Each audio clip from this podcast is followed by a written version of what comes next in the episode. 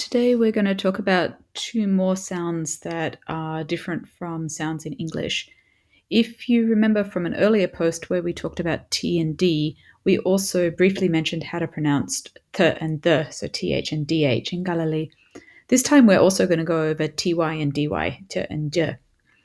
As a reminder, th and dh, th and the, are said with your tongue between your upper and your bottom teeth. So it's somewhat similar to how we say English words like the and thing, but they make sounds that are more like the t and d sounds, not like the th sounds. On the other hand, ch and j are said with the middle of your tongue touching the roof of your mouth. Um, rather than the front or the tip of your tongue. Your tongue is actually in a similar position, but the contact, the place where your tongue is touching another part of your mouth, is further back rather than the uh, the teeth.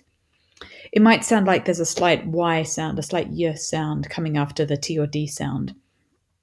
The closest English sounds for ch and j are ch and j, so something like ch and j.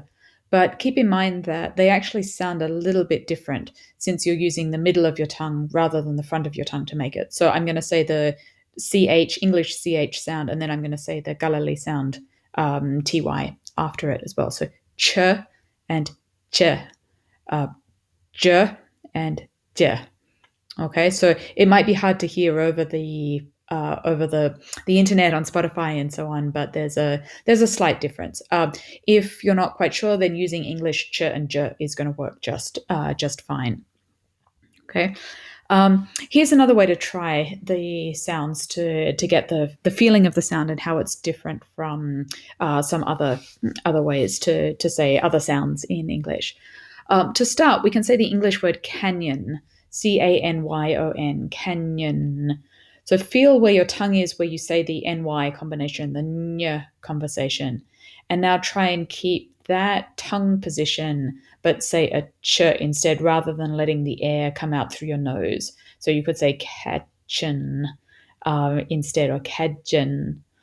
It might help also to listen to the audio recordings of Charlie Phillips saying words with these sounds. And we have a couple of words here as well in Galilee. So we have yibi uh, which means eyebrows. So that has the ch sound in buntu.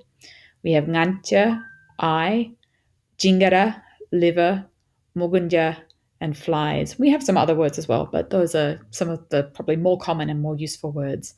And now you should be able to pronounce all of the following T and D like sounds. So t, th, ch, d, the, and uh, and j. So we'll see you in our next post.